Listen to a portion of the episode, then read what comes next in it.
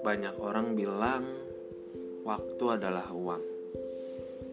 Namun bagiku waktu adalah kesempatan. Saat kita terlalu sibuk mencari uang, kita kehilangan kesempatan dengan teman-teman, dengan sahabat, bahkan dengan keluarga. Saat kita sibuk dengan diri sendiri, kita lupa bagaimana caranya berempati.